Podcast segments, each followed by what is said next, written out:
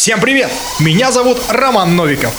И каждый день я буду рассказывать вам о видеоиграх, гаджетах и приложениях в своей авторской программе Player. Okay. Главное меню. Блокировка приложений в App Store и Google Play.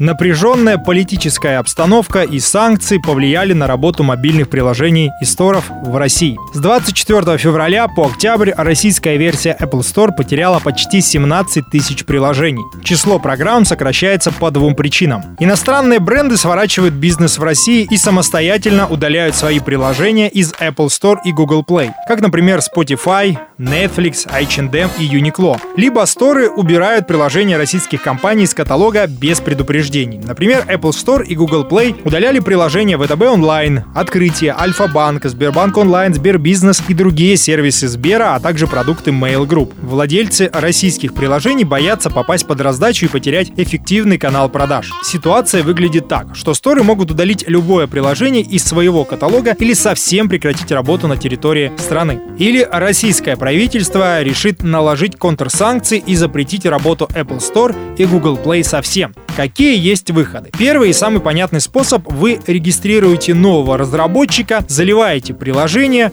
ждете модерацию, и если все ок, оно появляется в сторе. До тех пор, пока вас снова не заблокируют. На это уже, к примеру, несколько раз попадался вышеупомянутый Сбер. Второй вариант – перенести iOS-приложение в неофициальный аналог Apple Store. Cydia и AppCake – два самых популярных аналога Apple Store. В 2022 году их посетило 2,5 миллиона пользователей. Сторы работают неофициально. Пользователь должен взломать свой iPhone с помощью утилиты Uncover и отказаться от гарантийной поддержки устройства, чтобы установить один из сторов. После взлома пользователь сможет бесплатно скачивать приложения, за которые в лицензионном Apple Store нужно платить. Например, в марте пользователи Яндекс искали взлом iPhone почти 22 тысячи раз, а Jailbreak почти 51 тысячу раз. Разработчики загружают в неофициальные сторы приложения, которые не прошли модерацию в Apple Store. Например, если приложение необоснованно запрашивает доступ к файлам смартфона или интерфейс не соответствует рекомендациям Apple. В России работает также неофициальный магазин, ради которого не нужно взламывать iPhone. Alt Store имитирует установку приложения из среды разработки программного обеспечения и переводит смартфон в режим тестирования. Смартфон считает пользователя разработчиком, который загружает приложение, чтобы проверить его функциональность. Чтобы скачать приложение из Alt Store, пользователь должен установить дополнительную программу Alt-сервер на компьютер и подключить iPhone по USB. В общем, какие-то танцы с бубном. Для Android все немного проще. Android отличается от iOS тем, что предлагает разработчикам открытую операционную систему. Пользователи могут скачивать приложение в обход Google Play в формате Android Package Kit или просто APK. Это установочный файл с архивом и кодом Android приложения. Android-разработчики переводят приложение в формат APK за день, собирают файл и оптимизируют его. Далее тестировщики проверяют работоспособность способность исправляют ошибки перед релизом. Компания может разместить APK-файл на официальном сайте. Например, так сделал банк ВТБ, когда Google Play удалил его приложение из каталога. ВТБ разместил ссылку на скачивание APK-файла и объяснил, как его установить. Также поступили Сбер и Открытие, которые попали под санкции. Компания также может разместить APK-файл в каталоге неофициального стора. Самый крупный аналог Google Play с открытым исходным кодом AppToy. Он объединяет 300 миллионов пользователей и 1 миллион приложений, предлагает скачивать приложения без регистрации,